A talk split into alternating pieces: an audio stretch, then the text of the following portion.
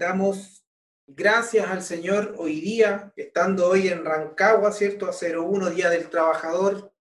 Damos gracias al Señor por todos los sacerdotes que, están cumpliendo su rol, como lo hemos estado hablando, ¿cierto? En, esta serie, que, que cumplen su rol como proveedor de la casa. El Señor también siga dando salud para que podamos cumplir el propósito que Él también nos ha asignado. Así que damos gracias al Señor. Hoy día, continuando con la serie, ¿cierto? Que hemos venido hablando hasta ahora, vamos a hablar acerca de Cristo y la iglesia. Y usted entenderá que no nos estamos saliendo, ¿cierto?, de, de los márgenes que tiene que ver con la familia de Dios como, como diseño, sino que el apóstol Pablo hace una, una referencia o él habla, toca el tema matrimonial, pero él lo mira desde un aspecto, ¿cierto? Desde Cristo y la iglesia. Y hemos visto nosotros que, que si nosotros como esposos, como sacerdotes de hogar, ¿cierto? Como la autoridad impuesta por Dios, como cabeza del, del hogar, no entendemos este amor que Cristo tuvo para con la iglesia, nunca vamos, vamos a poder arribar a las demandas que el Señor nos hace, porque si aquellas demandas que Él nos hace, Él las hace porque hoy podemos cumplir. Usted sabe que en usted y en mí habita una nueva, somos una nueva creación, habita el Espíritu en nosotros y mediante Él podemos cumplir aquello que se nos está demandando. Usted en sus fuerzas naturales jamás podría hacer ni siquiera pensar lo que es el amor desde el punto de vista de Dios. Pero como tenemos la esencia que el Padre nos dio a través de Cristo, hoy tenemos la capacidad de poder responder al Padre con aquello que Él nos está demandando. Así que anote usted allí, eh, impartición número 14, Cristo y la Iglesia. Y vamos a hacer un pequeño resumen en un par de líneas. ¿ya? Eh, hemos hablado desde o de la creación, ¿cierto?, de la humanidad y todo esto mirado desde el ámbito de Dios. Hemos logrado avanzar sin llevar nuestros conceptos, ¿cierto? Recuerde que desde el principio dijimos que debíamos olvidarnos de todo lo que nosotros considerábamos que, que eran los elementos, los componentes, cómo era un matrimonio, cómo es la familia. Y lo que tratamos de hacer por el Señor, ¿cierto? Es de de quitar todos estos pensamientos, todos los ejemplos que hemos tenido a lo largo de nuestra vida, ya sea maternales, ¿cierto? Por parte de mamá, papá, eh, familia, abuelos, tíos, lo que usted quiera, porque cada uno de ellos vivió un matrimonio distinto. Y, y no porque se haya vivido, no porque sigan juntos hoy, significa que allí el diseño de Dios está 100%, ¿cierto? Y lo que hoy día estamos hablando es lo que tiene que ver con lo que Dios nos demanda en cuanto al diseño que Él dejó para la familia, para el matrimonio, y esto lo encontramos en el Génesis. Entonces hemos visto la creación de la humanidad según Dios, y aquí hablamos del hombre y la mujer como especie única formada a imagen y semejanza de Dios. Es la única imagen que Dios formó ¿cierto? Que fue hecha a imagen y semejanza de Dios. ¿Por qué? Porque Dios allí también estaba dando a conocer cuál era su plan, qué es lo que él quería, ¿cierto? Con esta imagen, cómo esta imagen de Dios se debía reproducir en la tierra, se debía multiplicar en la tierra. Vimos la institución del matrimonio, hombre y mujer exclusivamente según el diseño de Dios. Y eso ya tiene su contrarrelato hoy día mirando en la sociedad como estamos viviendo. Usted sabe que usted no va a encontrar simplemente matrimonios de hombre y de mujer, ¿cierto? Y no, y no lo vamos a, explicar todo, ya sabemos cómo, cómo esto ha ido mutando, ¿cierto? Y hoy día las diferentes, los diferentes tipos de uniones que hoy día podemos ver y que la ley la ampara y también las protege. Y, y nosotros no estamos en desacuerdo, ¿cierto? No, no, no significa que dejamos de amar a las personas, significa que no olvidamos cuál es el diseño de Dios. Significa que nos apegamos al diseño de Dios, oramos por salvación, ¿cierto? Oramos para que el Señor pueda amanecer en la vida de aquellos que no le conocen y pueda resplandecer su luz para que pueda ver y puedan, puedan darse cuenta, ¿cierto? Por medio del espíritu de resurrección, de la, en la muerte que estaban viviendo, pero nos apegamos al diseño de Dios, varón y hembra. Varón y hembra los creó. Y en eso somos, cierto, bien firmes en decirlo. Entonces nos, nos introducimos en, en este diseño, vimos los elementos también que contiene el matrimonio. Todo esto según lo indica el Génesis, donde sacamos todo, ¿cierto?, lo que Dios dejó como una guía y una pauta de cómo debiera funcionar el matrimonio en el ámbito, ¿cierto?, que hoy estamos viviendo. Una cosa es el deseo, ¿cierto?, lo que Dios quería, lo que Dios quiere. Otra cosa es lo que se desarrolla en la vida del ser humano. Usted debe saber que Dios no quiere la enfermedad, que Dios nunca quiso la pobreza, que Dios nunca quiso que el hombre muriera, usted lo sabe, ¿cierto? No tiene que ver con el querer de Dios, pero es lo que Dios también permitió por causa de la desobediencia del hombre. Todo lo que diría estamos viendo no tiene que ver con un querer de Dios, sino que tiene que ver con que Dios permitió, ¿cierto?, que el hombre al desviarse le sucedieran todas estas cosas. Pero hoy en Cristo el Padre nuevamente nos dio la posibilidad y abrió el camino para que a través de Cristo nosotros pudiésemos conocer su estatuto, pudiésemos conocer su palabra, pudiésemos ver los diseños que él estableció para que pudiésemos vivir lo que siempre ha estado en su corazón, tener hijos obedientes, familias que le amen, matrimonios que engendren hijos en obediencia en la tierra y que sean fieles a su palabra, sean obedientes, ¿cierto? y que puedan darle a conocer y en este darle a conocer otros también quieran anhelar su vida. Pero esto no es todo. En la escritura también encontramos muchos principios y muchos consejos, ¿cierto?, que nos van a ayudar en esta vida diaria. Y eso también lo vamos a encontrar en letra, mejor dicho, ¿cierto?, de los apóstoles. Vemos ahí que, que ellos también nos van direccionando, van dando ciertas luces, ¿cierto?, de cómo debemos conducirnos, de cómo debemos caminar en, esta, en este día a día y en la vida. Entonces encontramos en la escritura muchos principios y consejos que no porque usted y yo lo estemos leyendo significa que fueron incorporados a nuestra vida, sino que lo que estamos haciendo hoy también, mediante la palabra, oramos para que el Señor pueda iluminar el entendimiento y aquella palabra está siendo oída, podamos verla, podamos ver, ver, ver lo que hablamos, ¿cierto? Sea vivido, sea manifestado. Nunca una palabra que no se ha revelado va a provocar cambio en nuestra vida. Es fácil vernos cómo estamos nosotros, es fácil para alguien poder discernir cómo está usted y cómo estoy yo. Es simplemente es recordar la palabra a la que fuimos expuestos y ver si hemos producido cambio en pos de la palabra. Usted podrá levantar y yo miles de argumentos, amado, pero el fruto es evidente. Entonces hay algo que no podemos ocultar y es cuando la palabra está siendo revelada en nuestra vida, nosotros caminamos en obediencia y el Señor también acompaña todo esto con que estamos dando un fruto. Él da a conocer el fruto de Cristo en nuestra vida.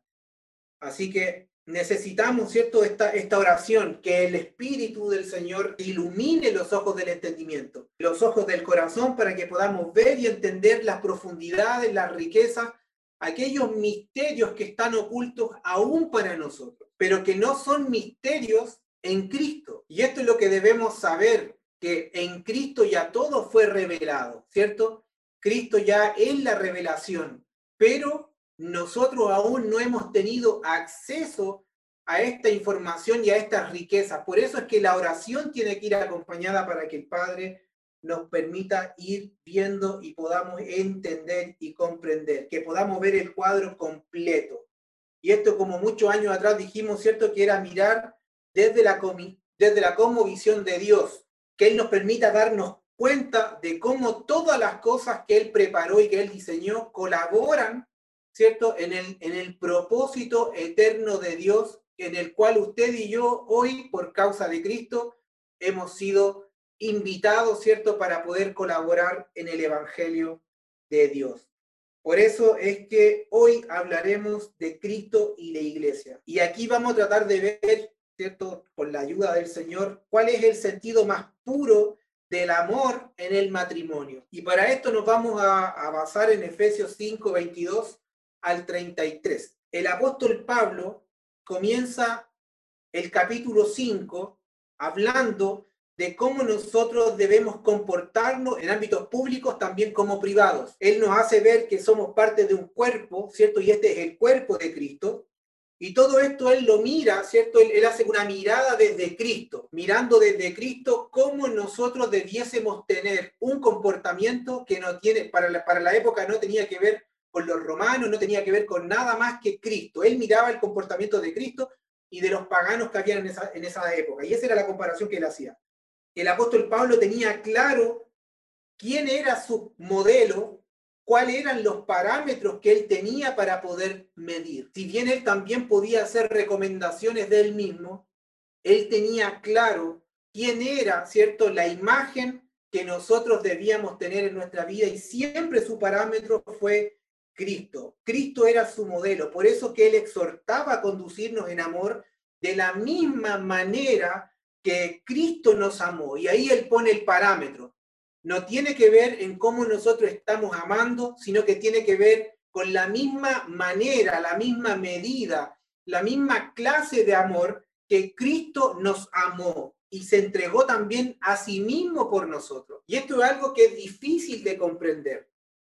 Porque si bien usted y yo reconocemos, ¿cierto?, el amor de Dios en algunos detalles, en algunos aspectos que vamos teniendo en el día a día, ese no es todo el amor de Dios. Porque lo que hemos dicho y lo que hemos analizado muchas veces, es fácil ayudar a alguien cuando se tiene. Es fácil extender la mano cuando podemos dar. Es fácil ayudar a alguien cuando está en nuestras capacidades de poder hacerlo, ¿cierto? Pero cuando no podemos, uno automáticamente se desmarca y dice, hasta aquí nomás llegué. Pero eso no es la esencia del amor de Dios no es la esencia del amor de Dios. ¿Por qué? Porque podemos ver el amor más puro que Dios tuvo, ¿cierto? Al enviar a su Hijo y su Hijo poder morir por nosotros, lo que nosotros podemos parafrasear en cuatro o cinco frases, amado, es todo una vida para poder comprender la clase de amor que motivó al Señor a hacer todo lo que hizo. Y es muy probable, es muy probable que aún teniendo muchos años encima, no logremos a comprender a cabalidad el amor perfecto de Dios para con nosotros. Entonces, como hijos, el, el apóstol nos invita, ¿cierto? Como hijos amados, imitando a Dios, porque su naturaleza, ¿cierto? Que habita en nosotros a través de Cristo, esta conducta debe ser la que nos mueve. La naturaleza de Cristo debe ser la conducta, ¿cierto? Y la naturaleza que nos mueve para poder conducirnos como Él quiere. Porque Cristo fue impartido en nosotros. Si Él se imparte en nosotros, su naturaleza produce en nosotros el querer y el hacer. Pero Él también tiene que encontrar en nosotros la disposición de haber muerto, de morir todos los días para poder negarnos y poder hacer su voluntad y no hacer la nuestra. Y eso también tiene que ver con el entendimiento del matrimonio. ¿Cuál es el llamado que nosotros tenemos y cuál es la prioridad en cuanto a la asignación que tenemos?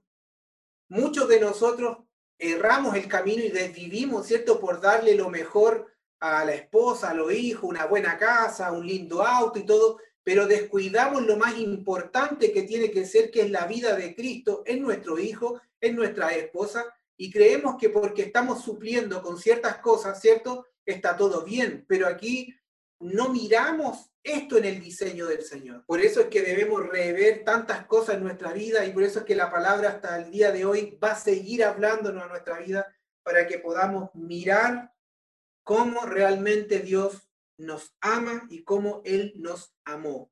El amor ágape, que es el amor de Dios, ¿cierto? Que no conoce ningún límite y ningún precio, es al que debemos arribar. Y como somos nosotros el objeto del amor de Cristo y la razón de su muerte, ¿cierto? Debemos aprender cómo andar en amor con una acción diaria en nuestra vida. Tenemos en el día a día tantas ocasiones para poder manifestar el amor de Dios, que es imposible, amado, es imposible no dar gesto y no dar muestras de este amor. Uno dice en un mundo que es tan egoísta, en un mundo hoy día que se manifiesta como, como que todos buscan lo suyo, tener un gesto, un gesto a alguien cambia la vida y también transmite la vida de Cristo.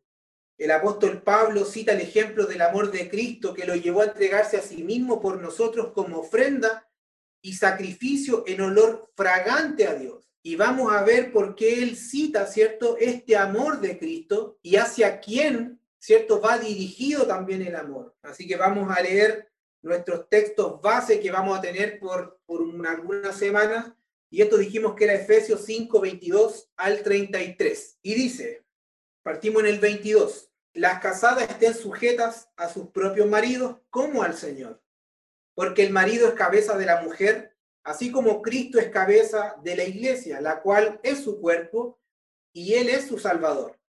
Así que, como la iglesia está sujeta a Cristo, así también las casadas lo estén a sus maridos en todo. Maridos, amad a vuestras mujeres, así como Cristo amó a la iglesia y se entregó a sí mismo por ella, para santificarla, habiéndola purificado en el lavamiento del agua por la palabra, a fin de presentársela a sí mismo una iglesia gloriosa que no tuviese mancha, ni arruga, ni cosa semejante, sino que fuese santa y sin mancha. Así también los maridos deben amar a sus mujeres como a sus mismos cuerpos. El que ama a su mujer, a sí mismo se ama, porque nadie aborreció jamás su propia carne, sino que la sustenta y la cuida, como también Cristo a la iglesia. Porque somos miembros de su cuerpo, de su carne y de sus huesos. Por eso dejará el hombre a su padre y a su madre y se unirá a su mujer y los dos serán una sola carne. Grande es este misterio, mas yo digo esto respecto de Cristo y de la iglesia. Por lo demás, cada uno de vosotros ame también a su mujer como a sí mismo y la mujer respete a su marido. Estos van a ser nuestros textos base en donde vamos a, navegar por un tiempo. No tenemos claro todavía cuántas semanas nos puede llevar esto, pero eh, vamos, estos son nuestros textos que vamos a estar constantemente o recurrentemente hablando. Entonces no hay nada, amado, nada más importante en la vida de un hijo de Dios que comprender, ¿cierto? Y entender la naturaleza del amor. Generalmente nosotros cuando hablamos del amor lo vemos como un sentimiento que es parte de nuestra vida, ¿cierto? que cada uno de nosotros podemos manifestar de una manera distinta y lo vemos como un sentimiento, lo vemos como algo que muchas veces nosotros va fluctuando y esto ya lo hemos hablado un poco en, temas de matrimonio, ¿cierto? Y, y muchas veces este sentimiento, sentimiento natural, ¿cierto? Como es el amor, es fluctuante, porque muchas veces lo que nos hace amar un día a la esposa o la esposa al esposo, ¿cierto? por una diferencia, ese sentimiento puede bajar rotundamente y quien antes me quería amar para toda la vida, llega un momento en donde me quiere matar a palos. Y esto es así porque en el matrimonio vamos viviendo diferentes tipos, diferentes tipos de circunstancias y situaciones en donde los sentimientos y el alma juegan, ¿cierto?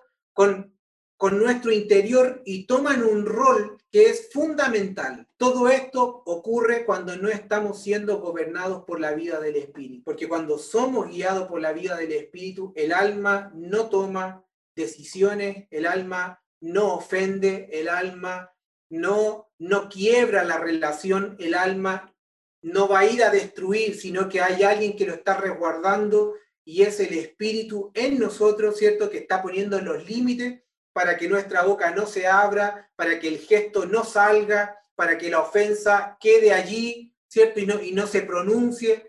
Y todo esto es la vida del Espíritu gobernando todo nuestro ser. Cuando hablamos de amor, nadie lo asocia, ¿cierto?, a una naturaleza, nadie lo asocia a una persona. Pero en la medida que podamos ver al amor como la manifestación de una vida, de una naturaleza, de una persona, vamos a estar más conscientes que si esa misma naturaleza habita en nosotros, también tenemos la posibilidad de manifestar esa clase de amor. Quizás no va a ser, ¿cierto? Como, como usted lo pudiera pensar, que usted va, se va a inmolar por, por todo. Amado, alguien ya lo hizo. Y el Señor no espera de usted que usted muera para salvar a 10.000 mil eh, porque su sangre va a servir o sus, sus órganos van a salvar a muchas vidas. No, El Señor hoy día lo que espera de nosotros es que seamos un testimonio vivo de la vida que hoy opera en nosotros para que a través de este testimonio otros puedan alcanzar salvación, para que a través del matrimonio, del buen testimonio que estamos dando,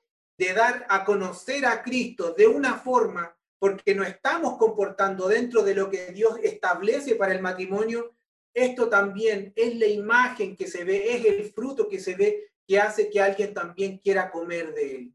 Hoy día usted no tiene que morir por 5 millones de personas si tenemos a alguien que ya murió por toda la humanidad. Y esto nos quita un peso eh, a nosotros porque por más que usted diga, eh, no, yo podría morir, es fácil poder donar algo a un hijo, a una madre, a un hermano, ¿cierto? Porque es nuestra sangre, pero nadie estaría dispuesto a dar su vida por, por aquel que, que mató a alguien por aquel violador, por aquel asesino, ¿cierto? Usted no estaría pensando en salvar y rescatar su vida, pero Cristo en su amor. Y por eso es que debemos conocer esta naturaleza, esta naturaleza de amor que se manifiesta y se manifestó independientemente a sus detalles, independientemente a mi pecado, independientemente a su condición, Él estuvo dispuesto a morir por usted y a morir por mí. Y si no entendemos esta clase de amor que el Padre a través de Cristo manifestó, nunca llegaremos a dar la medida para con nuestra esposa y para y la esposa para el esposo. Entonces tenemos que comprender en la manera que Él nos ha amado y de cómo Dios nos muestra y manifiesta su amor. Y por eso es que hoy no debemos asombrarnos al escuchar, ¿cierto? Que, que uno de los requisitos para aquellos que estamos en el ámbito del matrimonio es comprender cómo Cristo amó a la iglesia. Porque en ese amor se da la medida, ¿cierto?, que se nos demanda en este estado del matrimonio. No tiene que ver con que el hombre dejó de estudiar, dejó de trabajar, qué cosa, renunció para poder estar con ella, ¿cierto? Y lo, y lo típico que nos muestra Hollywood con sus películas. Amado, no, si no entendemos de cómo Cristo amó y se entregó por la iglesia, nunca vamos a dar la medida del amor que el Padre está demandando. Entonces, las relaciones domésticas que hoy día podemos ver eh, representan las relaciones que son claves en la vida cotidiana y estas ejemplifican la iglesia descrita como una familia. Y esto lo podemos ver en Efesios 2.19. Así que ya no soy extranjeros ni advenedizos, sino conciudadanos de los santos y miembros de la familia de Dios. Entonces, hay algo que es un, un denominador común, que es la misma naturaleza de Dios habitando el cuerpo de Cristo, que se manifiesta en la familia de Dios, que se manifiesta en el matrimonio, que se manifiesta, ¿cierto?, en el hogar, porque es la misma naturaleza que está uniendo y que se está manifestando en, este ser. Dios no tiene diferentes tipos de amor para el matrimonio, ni para la familia, ni para la iglesia. Él tiene una clase de amor y esa clase de amor se manifiesta, ¿cierto? Y se dispensa en nosotros de una manera distinta. Pero usted debe comprender que es la misma naturaleza, es la misma esencia, es la misma clase de amor. Aquí podemos, aquí podemos ver que hay una sujeción, ¿cierto?, mutua, y esto podemos verlo en la iglesia porque hay una expresión, ¿cierto?, en el ideal familiar. Hay dos instituciones divinas, la familia instituida al comienzo, ¿cierto?, como lo hablamos de la historia, y la iglesia instituida por él en Cristo al comienzo de la historia cristiana. Entonces vemos estas dos instituciones divinas, la familia, ¿cierto? Como el primer hombre y la primera mujer constituidos en matrimonio y que a partir de ahí Dios lo que quería, su anhelo, su deseo, era de llenar la tierra, ¿cierto? Era que fueran fructíferos, que se multiplicaran según la semejanza que se le había dado, que era según Dios. Y también vemos a esta institución, ¿cierto? Que es la iglesia, que aparece en la tierra, ¿cierto? Eh, al comienzo de la historia cristiana. Y esto lo vamos a, ver más adelante y el apóstol Daniel también ya nos ha hablado un poco de eso. Y tiene que ver con la muerte, ¿cierto? Y la crucifixión y la resurrección y la glorificación de Cristo. las dos siguen el mismo modelo en cuanto a las relaciones internas. Y el apóstol Pablo aquí continúa con esta comparación, ¿cierto?, entre el estilo de vida eh, cristiano con el estilo de vida pagano, porque claramente debe haber una diferencia. Se debe, debe haber una manifestación, ¿cierto?, distinta. Tiene que ser algo que evidencie, ¿cierto? Las naturalezas son notoriamente opuestas. La naturaleza corrompida va de continuamente al mal, por más que muchas veces el hombre tenga aspectos de comportarse bien, por más que un hombre diga que no miente, por más que un hombre diga que no, que no roba, por más que diga un hombre que es honrado, si en su vida no está Cristo, todo su ser, su, ser interior está corrompido y en cualquier momento, ¿cierto? Puede brotar esta naturaleza. Alguna vez pusimos el ejemplo, ¿cierto? Que usted pudiera a usted pudieran regalarle un, tigre, por ejemplo, bebé, y usted pudiera estar toda la vida criando al tigre. El tigre va creciendo con usted, lo conoce, usted se acerca, le, hace cariño, lo peina, puede hacer un montón de cosas con él. Si el tigre en una edad adulta, por causa del hambre, lo ve a usted, no va a pensar que es su cuidador. Él va a ver un rico pedazo de carne y su naturaleza va, se va a manifestar porque esa es su naturaleza.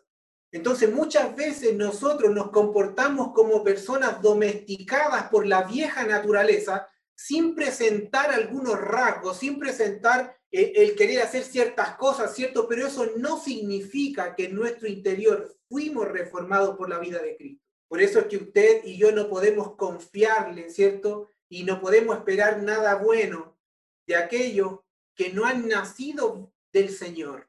Siempre usted debe esperar, había una, una persona que decía, espere siempre lo mejor de una persona, pero también espere lo peor. Y cuando usted vea lo peor, no se asombre, porque usted ya sabe cómo se comporta la naturaleza del ser humano que es pecaminoso y que, está caído. Entonces vemos acá que, que, el, que el apóstol, ¿cierto?, está haciendo esta comparación y él, y él compara cómo debe manifestarse esta familia cristiana versus cómo se comporta la familia pagana que no conoce al Señor. Se dan a conocer de una forma distinta y para este efecto describe una serie de relaciones que deben existir en el hogar cristiano y que deben ser diferentes de aquellas que se manifiestan en donde no habita la vida de Cristo. El otro día el apóstol nos decía el versículo que dice, en esto conocerán ustedes que son mis discípulos, ¿cierto? En que se aman unos a otros.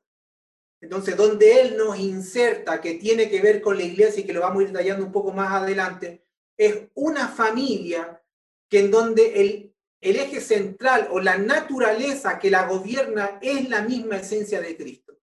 Y como está la esencia de Cristo, el comportamiento que tienen los ciudadanos que habitan allí debe ser semejante al carácter de Cristo. Debe ser semejante en su forma de hablar, en su forma de vivir, en su forma de pensar, en su forma de actuar, en la forma en que deciden. Usted dirá, sí, pero es que somos todos distintos. Sí, somos todos distintos, ¿cierto? Y, tenemos una personalidad distinta, pero estamos todos llevando nuestra vida, ¿cierto? Por el Espíritu al carácter de Cristo. Y el carácter de Cristo la vida del Espíritu lo va a llevar a usted y a mí a decidir en función del reino. Y el reino tiene que ver con familia, el reino tiene que ver con matrimonio, el reino tiene que ver con dar a conocer esta, este deseo del Señor de aumentar la familia, pero no de cualquier manera, sino con la imagen de Cristo que se ha formado en ellos. Entonces el apóstol Pablo, después de de prestar atención a la composición, la naturaleza y el comportamiento de la iglesia, porque él, él ya tenía un entendimiento, ¿cierto?, de la iglesia, él dirige, ¿cierto?, el enfoque hacia la familia y él logra ver, ¿cierto?, aspectos de la iglesia entre la relación de Cristo y la iglesia con el matrimonio, esposo y la esposa. Entonces, por esto es muy lógico que el apóstol Pablo también se preocupe por la familia, porque él está viendo una realidad espiritual que no era necesariamente lo que estaba viendo en la familia, no era lo que él estaba viendo en los matrimonios, no era lo que él estaba viendo en la relación del esposo con la esposa, de la esposa con el esposo y, y con los hijos. Y en el capítulo 6 él comienza también a hablar acerca de, de aquellos que son jornaleros, del jefe, ¿cierto? Del obrero, de los hijos con los padres. Él abarca muchas, muchas cosas más. Pero él estaba viendo una realidad y esa realidad tenía que ver con una realidad espiritual que él entendió.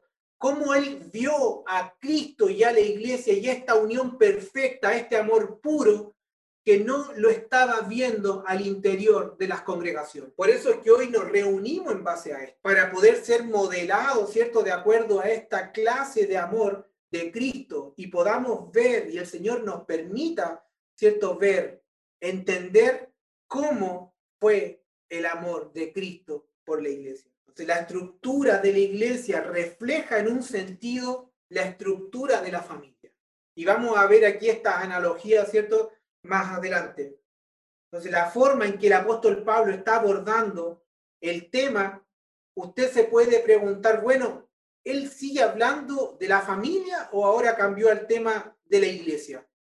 ¿O partió hablando de la iglesia y continuó con la familia? ¿Cómo es? Amado, él habla de la familia y la potencia con la iglesia. Él habla de la iglesia y también potencia la familia. Él está hablando, ¿cierto? Y da a conocer estos aspectos porque él había visto una realidad espiritual y él quería también que esa realidad fuese manifestada en el ámbito matrimonial y en el ámbito familiar. Entonces la familia es una figura apropiada de la iglesia, es una buena figura de la iglesia, porque a decir verdad todos formamos parte de una familia y sabemos la importancia de la relación que hay dentro del núcleo familiar y cómo cada uno de ellos van interactuando, ¿cierto? El esposo con la esposa, con los hijos, ¿cierto? Esta interacción y de cómo se debe mantener esta relación, esta comunicación sin tirantes, para que podamos desarrollar y podamos vivir un matrimonio que sea coherente con lo que estamos creyendo y lo que estamos confiando en el Señor. En toda institución o relación humana, el orden de las relaciones es un camino de ambos sentidos. Y usted siempre se va a encontrar con una vía que es la autoridad y con otra vía que es la, la sujeción. Siempre cuando hay autoridad, usted también va a encontrar sujeción. Donde no hay sujeción, hay rebeldía. Y usted ya está identificando qué naturaleza es la que se conduce por qué carril. Cuando hablamos de Cristo, cuando hablamos de la iglesia, hay una autoridad, ¿cierto? Que Dios delega, pero también aquellos que comprenden esta autoridad se sujetan también a esa autoridad. Por eso es que vamos a ver por qué la palabra dice que Cristo es la cabeza de la iglesia y por qué el varón también es la cabeza de la mujer. Entonces vemos que hay autoridad, pero también hay sumisión. Y es un carril en donde muchas veces nosotros caminamos en un puro sentido. Nos gusta ser autoridad, pero tampoco nos gusta, ¿cierto?, sujetarnos a alguien. Por eso es que el carácter de nosotros, los que trabajamos, muchas veces salta cuando alguien que no está en el rango superior nuestro nos da una tarea, nos da una labor, y este quién es y qué se viene a mandarme a mí, ¿cierto? Y el alma salta, ¿por qué? Porque nos gusta transitar solo por un puro carril en donde nosotros somos la autoridad. Fíjese usted también en algunos hogares, cuando, cuando hay machismo, en donde el hombre simplemente, ¿cierto? Él es la autoridad, a él se le tiene que poco menos que idolatrar, él hace y deshace, él ordena, él dice, él hace lo que quiere, los demás todos tienen que obedecer lo que él quiere, es solamente un carril, nunca hay una, una sujeción, nunca hay una sumisión. Y la palabra dice dentro del ámbito del matrimonio que nosotros nos sujetamos unos a otros. Por eso es que es importante, amado, poder ver y comprender que en el ámbito de estas relaciones, usted y yo estamos sometidos a una calle que tiene dos carriles. Por eso es que usted podrá presidir sobre alguien, pero también otros van a presidir sobre usted. Por eso es que en el ámbito de los ministerios, en el ámbito de los dones, en el ámbito de las gracias ministeriales que Dios da, no, no hay una pelea, ¿cierto?, de quién tiene más autoridad, sino que esto tiene que ver con que Dios le habla a uno y los demás nos sujetamos. Dios le habla a otra gracia y los demás nos sujetamos porque no hay un conflicto, no hay una pelea, quién tiene más autoridad o quién no. no tiene que ver con eso. Por eso es que cuando hablamos acerca de los roles en el matrimonio, cuando veíamos que estaban estas disputas, ¿cierto? Estas peleas, en los matrimonios son competitivos en el sentido de que yo gano más que tú, eh, yo hago esto más que tú, yo me desarrollé más. Amados, no llegamos a ninguna parte porque no es lo que está primando, ¿cierto? Como carácter de Cristo en nosotros. Recuerde que Él, siendo Dios, no estimó el ser igual a Dios como algo a que Él pudiera aferrarse. La palabra dice, sino que se despojó. Él también, siendo la autoridad, también se sujetó. Y si vemos este ejemplo de nuestro Cristo, y si nosotros tenemos un entendimiento de que Él es la cabeza y que Él también nos pone como cabeza dentro del matrimonio, ¿cómo no vamos a tener también esta humildad de, tener la luz la claridad, de, en un momento decir la palabra, de dar autoridad, de, de dar cierto orden, entre comillas, pero también muchas veces de recibirla, de también sujetarnos, de también someternos en ese sentido. No dejamos de tener la autoridad delegada de Dios. No porque Claudia me, diga que le colabore en algo, o no porque Claudia me dé una palabra, una, una exhortación en el Señor, yo dejo de tener la autoridad que Dios me dio, sino que también lo tengo que ver como un perfeccionamiento en esto, en donde no estoy ocupando el carril de la autoridad, sino que también estoy ocupando el carril de la sujeción. Me estoy sujetando también a lo que Dios está hablando a través de ella, a través de un hijo. Y eso no nos quita la autoridad que Dios nos dio. No dejamos de ser la cabeza del hogar, así como tampoco Cristo dejó de ser la cabeza de la iglesia. Por eso, amado, debemos ir entendiendo, ¿cierto? Que usted va a estar expuesto siempre a gente con autoridad sobre usted usted también siendo autoridad sobre otros, pero siempre debemos sujetarnos los unos a los otros. Entonces Pablo respeta el orden que Dios establece en la naturaleza para aplicar la verdad de la sujeción mutua. Y es muy importante tomar esta porción, ¿cierto?, como parte de todo el contexto de la epístola y no como un comentario aislado sobre la familia. No es que el apóstol se detuvo para hablar en el capítulo 5, ¿cierto? En ocho versículos acerca del matrimonio, sino que el contexto completo de esta, de esta epístola tiene que ver con que el apóstol Pablo nos está dando luces, ¿cierto? De cómo debemos comportarnos como ciudadanos del reino, como parte de una familia, en donde Cristo es la cabeza y Él es nuestro máximo exponente, Él es nuestro máximo ejemplo de, de vida. Entonces, como ejemplo cardinal de la sujeción mutua cristiana y su papel, la evidencia que juega esto es que usted y yo somos llenos del Espíritu del Señor. Una persona que no ha nacido de nuevo en Cristo nunca, nunca va a permitir que alguien sea más que él en autoridad. Usted muchas veces podrá ver actitudes, ¿cierto? Podrá ver que el hombre o la mujer está haciendo lo que está haciendo, pero en su corazón hay rebeldía. Y nosotros no estamos exentos de eso. Por eso es que aprendemos a amar como el Señor amó y nuestros conflictos internos van a estar solucionados. Porque en la forma que Él ama no hay una ofensa en el interior. Nos volvemos personas inofendibles ¿Usted cree que cuando estaban golpeando a Jesús y lo estaban, estaban dando, tirando el escupo, ¿cierto? Haciendo un montón de cosas, él estaba mirando su rostro, identificando quién era para después mandarlo al infierno? ¿Usted cree que él se estaba ofendiendo por eso? Encontramos en la vida de nuestro Jesús, ¿cierto? Todo, toda esta naturaleza que se manifestó en él, que en él no había cabida ni para el orgullo, ni para la ofensa, sino que el día a día se desvivía para poder cumplir y serle fiel al Padre. No tenía tiempo para ofenderse, no tenía tiempo para perder hablando mal de un hermano, hablando mal de la esposa, hablando mal del esposo, no tenía tiempo, porque él estaba tan concentrado en lo que debía hacer que un segundo era muy valioso para él. Por eso el apóstol Pablo compara la familia y la iglesia en cuanto a sus relaciones esenciales. Y el apóstol lo hace hasta el final del capítulo 6, lo hace utilizando seis pares de relaciones. Él habla de esposas a esposos, de esposo a esposas, habla de hijos a padres y de padres a hijos, de obrero a patrón y el patrón al obrero. El apóstol Pablo no dejó nada fuera. La iglesia como modelo y, recurso de la familia, note ahí como subtítulo. Y aquí vamos a ver un, es como el bosquejo de lo que encontramos en estos versículos, ¿cierto? Que el apóstol Pablo escribe. Después de esto vamos a ir detallando y vamos a ir uno a uno, vamos a hablar y comentar lo que tienen que ver con los versículos, cuál fue la intención, qué extraemos de allí.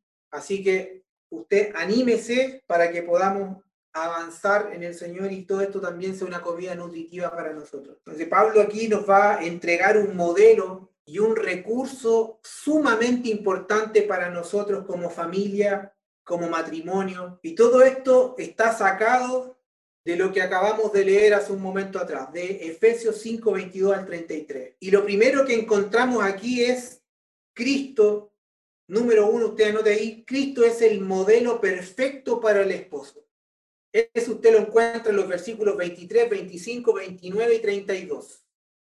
Y allí desprendemos que Cristo es el modelo para el dueño de casa o para el sacerdote. Él es la cabeza que gobierna, Cristo es la cabeza que gobierna, ¿cierto? Y su cuerpo representa la iglesia.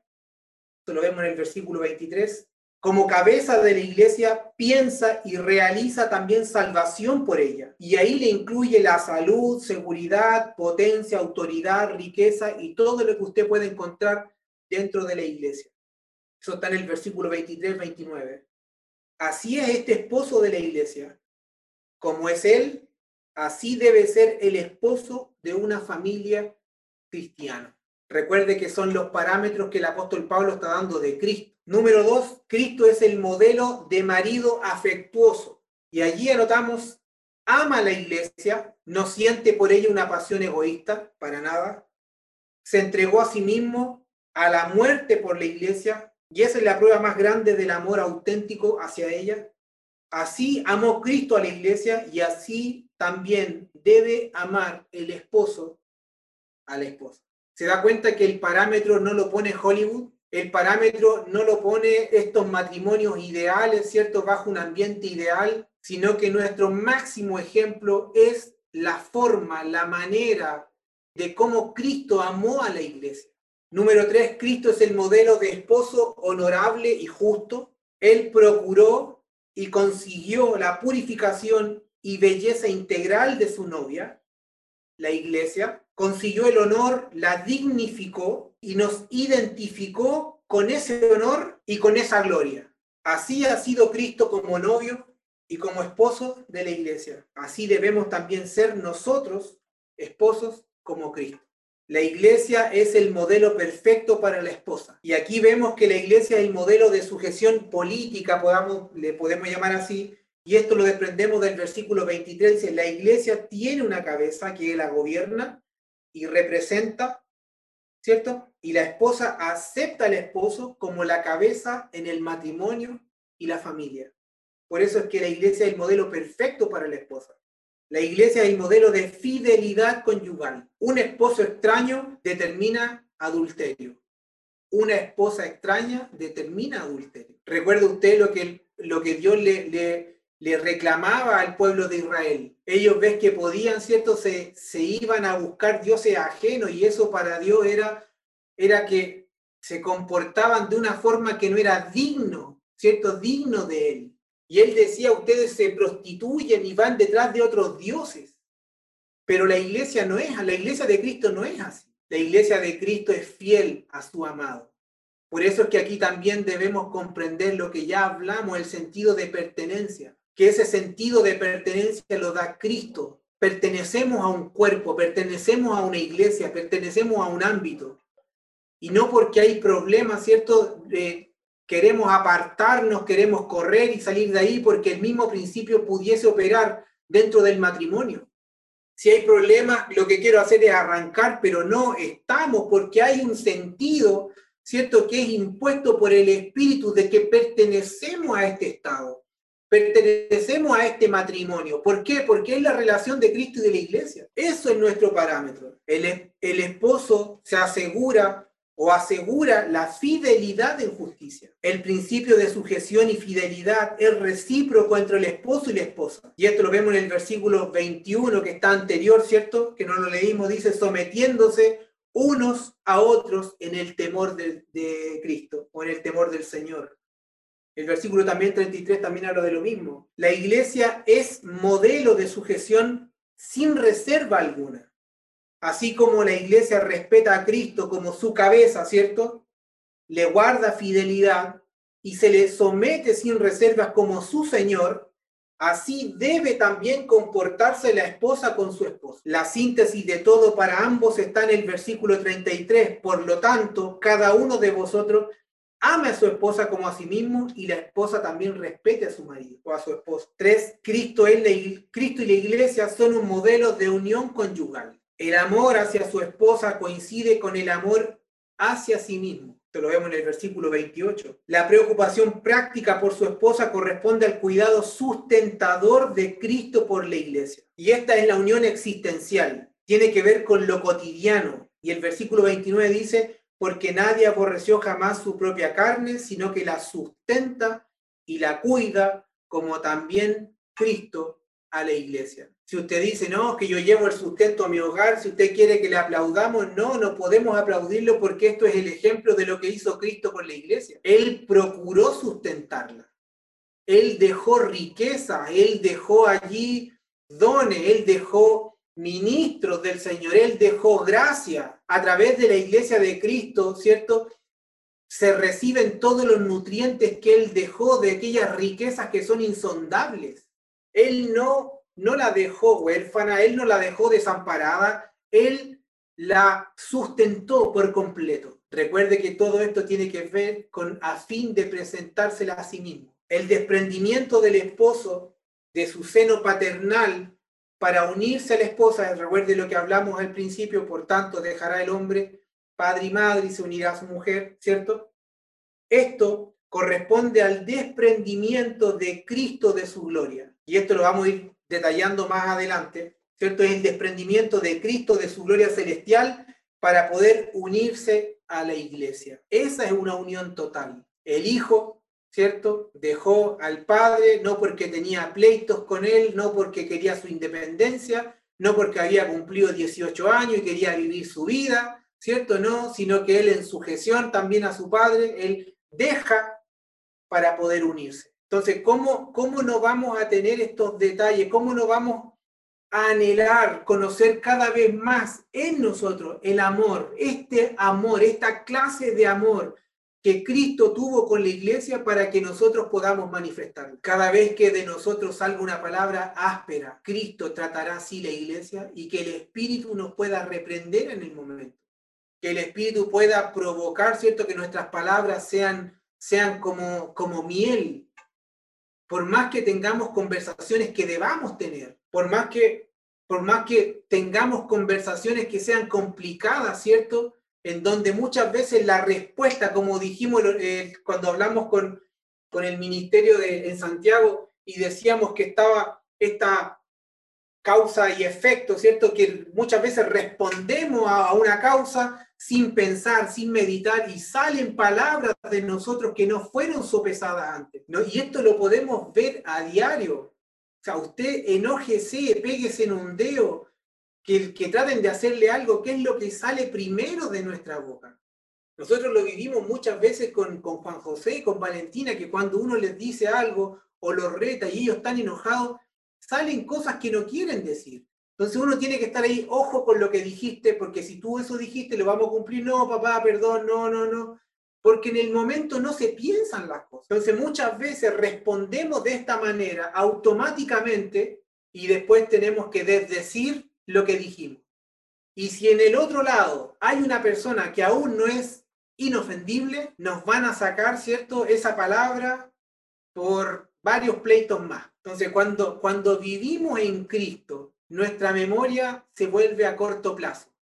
Usted habló, si no se ofendió bien, si no perdonó y se olvidó, pero ya no vivimos, ¿cierto?, de los pleitos del pasado, sino que tratamos de, de ser semejante a Cristo hoy. Todos los días vamos caminando en esto. El modelo perfecto, dijimos, de unión conyugal en la familia cristiana es un misterio grande, porque se trata de la unión mística y práctica de Cristo y de la iglesia. Y como conclusión a este bosquejo, ¿cierto? Cortito que hemos leído de lo que encontramos y lo que vamos a estudiar, encontramos esposos, esposas, hijos, padres. Aquí tenemos el modelo de un matrimonio amoroso, fiel, de una paternidad, ¿cierto? Sabiamente responsable, de hijos obedientes y temerosos al Señor. Ahora, alguien tiene que traspasar esto de generación en generación. Alguien tiene que ser ejemplo en una generación para que la próxima generación no vea las actitudes que ven en muchos otros matrimonios y que muchas veces forman parte de lo común y de lo normal en el ámbito familiar.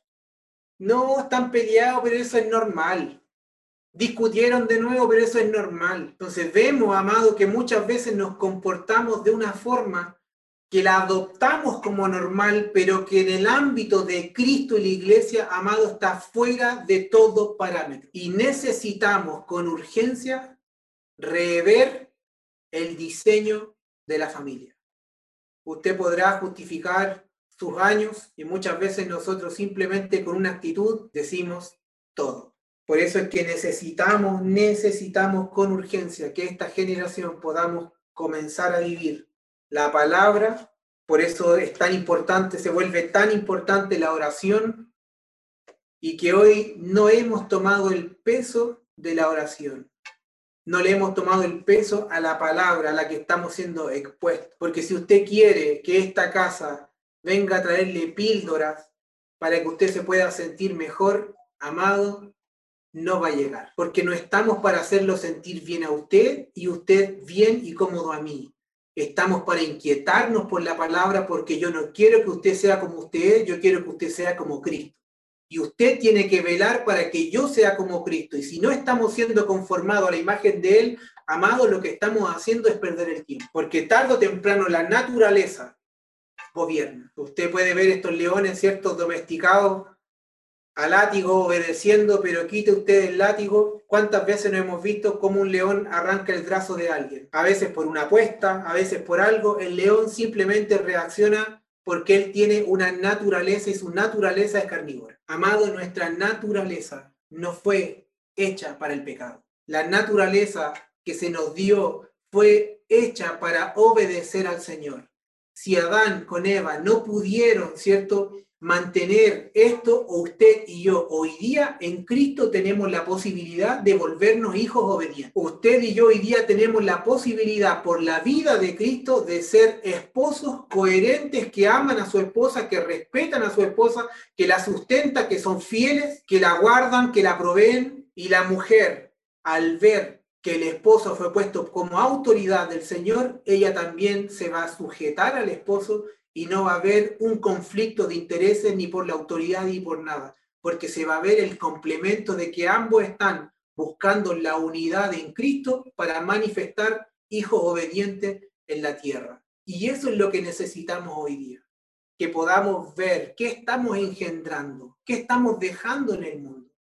Usted sabía que hay familias que decidieron no tener más hijos porque el mundo no está como para traer hijos. Si la solución fuera esa, amado, créame que no van a ser ningún niño más. Pero nosotros en Cristo tenemos la posibilidad de engendrar hijos obedientes a Dios. Hijos que representen su palabra, hijos que se comporten como es digno del Evangelio. Hijos que no están mirando si el Padre está atrás para ser obedientes, sino que hijos donde están obedecen al Señor, no por el temor al castigo, sino porque aman al Señor. Y eso es lo que estamos procurando hoy. En un principio la pista siempre es cuesta arriba, pero llega un momento en donde, amado, no es un sacrificio obedecer. No sé si usted se recuerda, pero antiguamente estaba esta frase que era muy, muy conocida y era muy popular.